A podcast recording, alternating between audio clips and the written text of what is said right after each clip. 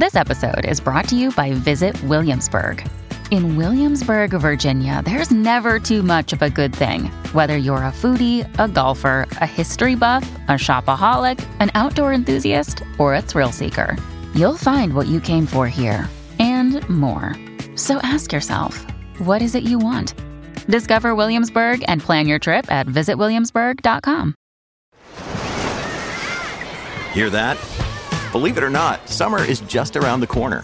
Luckily, Armor All, America's most trusted auto appearance brand, has what your car needs to get that perfect summer shine. Plus, now through May 31st, we'll give you $5 for every 20 you spend on Armor All products.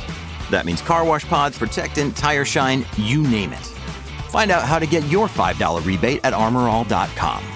Armor All, less work, more clean. Terms apply.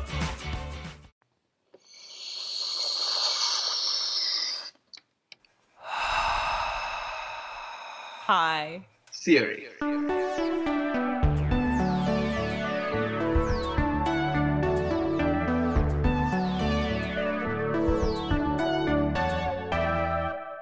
Welcome to High Theory. In this podcast, we get high on the substance of theory. I'm Saronik Bosu. And I'm Kim Adams. We are two tired academics trying to save critique from itself. Today, I am speaking with Lauren Fournier about auto theory. Lauren, can I ask you to introduce yourself to our listeners? Sure. Hello. I'm happy to be joining you all here on High Theory. So, my name is Lauren. I am currently a SSHRC postdoctoral fellow in visual studies at the University of Toronto. And there I teach as an adjunct instructor courses in artists' writing, auto theory, auto fiction, and I also have a writing practice and an art practice myself. And you have recently published a very exciting book with MIT Press called Auto Theory as Feminist Practice in Art, Writing, and Criticism. So you are the person who is best suited to answer this question. What the heck is auto theory? Auto theory, most simply, is the bridging of memoir, autobiography, these subjective modes, embodied modes, with theory and philosophy. In the most direct way we see this in books like The Argonauts by Maggie Nelson, where Maggie Nelson is juxtaposing or placing side by side a memoir with references to theorists who are named in the margins of the text. This movement between the auto and the theory, as it were, we get this neologism of auto theory. Folks around the 2010s were saying, okay, this is you know a new genre, it's really exciting what are the kind of formal possibilities for theorizing from one's life. But in my research, I was interested in looking at the longer history of this term. In your book, you name some important precursors to the sort of auto theoretical moment exemplified by Maggie Nelson's Argonauts. And you talk about both literary precursors and artistic precursors in 2015 when the Argonauts first came out, where it was sort of like, you know, is this a moment where white feminists are purporting to be doing something brand new that's actually has a much longer history. And so thinking about writings by like Gloria Anzaldúa, Audre Lorde, Bell Hooks and her conception of how we even conceive of what feminist theory is, that it has to be grounded in a practice of living. I've always been interested in the intersections between artists and writers, artists who write and writers who make art. the interesting kind of cross genres that emerge from those practices. So I'm looking at a literary history, a philosophical history, and also an art history, primarily from the early 20th century onward. But I do have some gestures to the 19th century, 18th century, even Michel de Montaigne in 16th century France, and the roots of the essay as a fundamentally personal mode. I was wondering if you might share with our listeners some of the artists or other creative workers who you cite in your book, because they're so rich and your book is full of all of these amazing color images and descriptions of conceptual art pieces, stuff like that. So essentially, I'm thinking more broadly about auto theoretical work you know what is this auto theoretical impulse in culture so folks not only wrestling with the place of theory in their work whether it's as an artist as a graduate student then also artists who are thinking about the, the politics and aesthetics of study and of theory. So, an example would be the Los Angeles based artist Cauleen Smith, who's a Black American artist, and she made this piece, Human 3.0 Reading List. The piece begins as a manifesto saying black people are at war without the proper armor and without the proper inoculation. And she uses books, specifically a lot of critical race theory, feminist theory, black feminist theory, creating this reading list saying, you know, there's like a politic to study and actually being able to engage with theory outside of the structures of academic institutions can be life affirming and actually imperative for survival of black folks. And then the piece itself following the manifesto at the end we have these really beautiful hand drawn images of all of the covers of the books that she's citing on graph paper.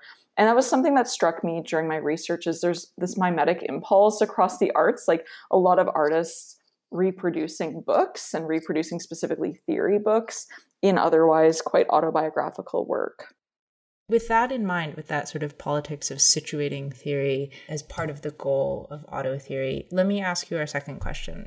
How do I use auto theory? As far as how you can use it, I think self reflection alongside citation would maybe be the most simplified version of auto theory as far as practice or use.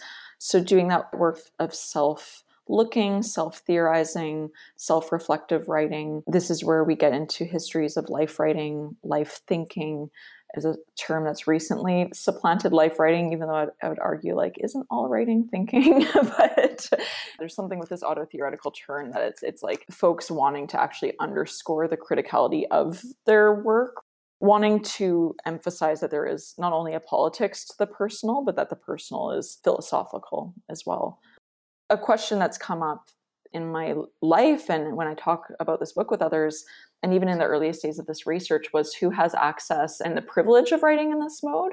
But thinking about, you know, we can't actually even take this category of lived experience for granted.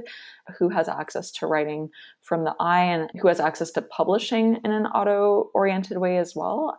You know the question of privilege and marginalization there's also the question of the stakes and risks of writing in this mode and that's a question that's been coming up a lot for me yeah. in q and a's and stuff and folks have even been using language like danger and fear and yeah this idea of danger i was like wow that's intense but, yeah. but yeah like i mean there's a truth to that you know like if we're thinking about auto theory as a politicized way of working and as a personal way of working and there being personal disclosures. I have a whole chapter on politics of exposure and disclosure in feminist spaces.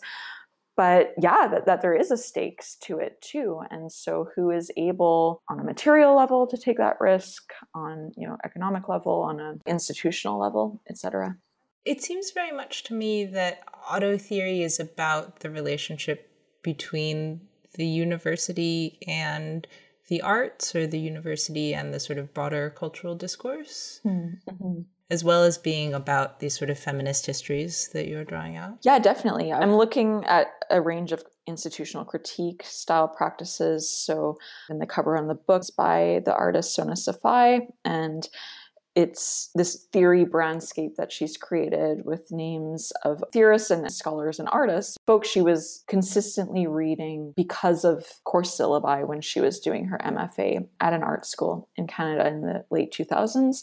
And she made this piece, it's kind of like a cheeky critique of the commodification of theory and, and knowledge in the context of the university and who and what continually gets cited who forms cliques or cult followings around them. That's something that Chris Kraus parodies too in, in I Love Dick when she refers to the Bataille boys.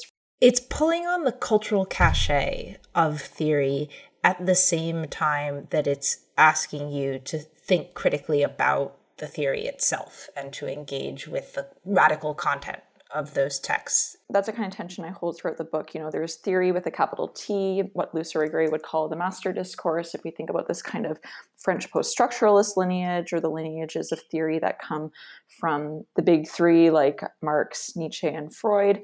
And then you also think about the plurality of practices that can be understood as theoretical too and some really exciting work by you know contemporary indigenous thinkers and writers for example who are expanding our conceptions of what constitutes theory and philosophy and there's great research I cite by the Métis scholar Zoe Todd in my book. She makes the case that ontology itself is like an appropriation of a certain indigenous cosmology and just starting to think more capaciously and open-endedly about what it means to theorize you know who do we cite why, how.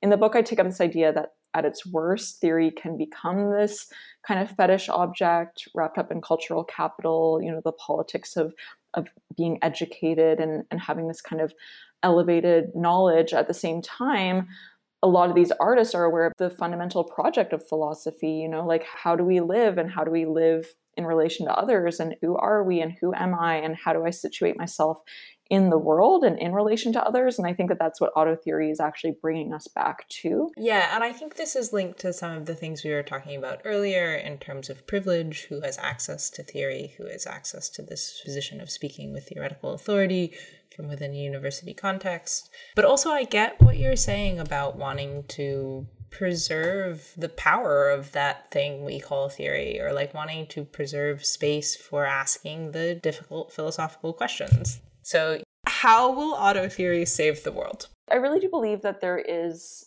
a power from the perspective of personal agency, but also political transformation and kind of a more social, discursive, philosophical transformation when people take seriously their lives and lived actions and behavior and think about what kinds of knowledges they can engender from their lived experience and just like getting curious about our lives and you know, in a way, I feel like it prevents boredom. it's like, you know, self-reflective writing, and you know, we're all in this pandemic mode of lockdown, like starting to do some like self-reflection, and you know, what what concepts can I produce for my life? But also this idea too that auto theory really is in some ways, as, as my friend and collaborator Alex Brostoff, her and I are, are currently editing a special issue of ASAP Journal on auto theory that will be coming out this spring. Cool. But as Alex put it, she was like, yeah, auto theory is a misnomer. It's not really just about the auto. Like, yes, that might be the starting point, but really you see in so many of these texts that it's really about the self in relation to others. And I think that's where that ethics of living comes in as well, that there's intertextuality, yes, intersubjectivity, what I call in the book like intertextual intimacies and, and thinking about the ways that our lives are touching up against other people's lives which raises certain challenges as a writer and artist. You know, where does my life experience that I can write about end and yours begin? And all of those kinds of questions that require negotiation and consent in a literary sphere today. But yeah, how can auto theory save the world? That there is something about considering the knowledge of living and, and the knowledge of your life as a way of engendering insights for others about what it means to be a human in the world, thinking and living and breathing and making art and critiquing. Well, thank you so much for coming and speaking with us on High Theory. Yeah, thank you so much. Really, honestly, I'm really, really honored to be here. And if folks want to reach out to me, I'm always happy to talk. Thanks for having me. And thank you for listening to High Theory. If you like our podcast, please review and subscribe on Spotify, iTunes, Patreon, or wherever you get your podcast fix. Saronik Bosu manages our social media presence. Owen Quinn composes our theme music, and Kim Adams and Saronik Bosu edit our audio. You can also find us at hightheory.net. We hope you have a highly theoretical day.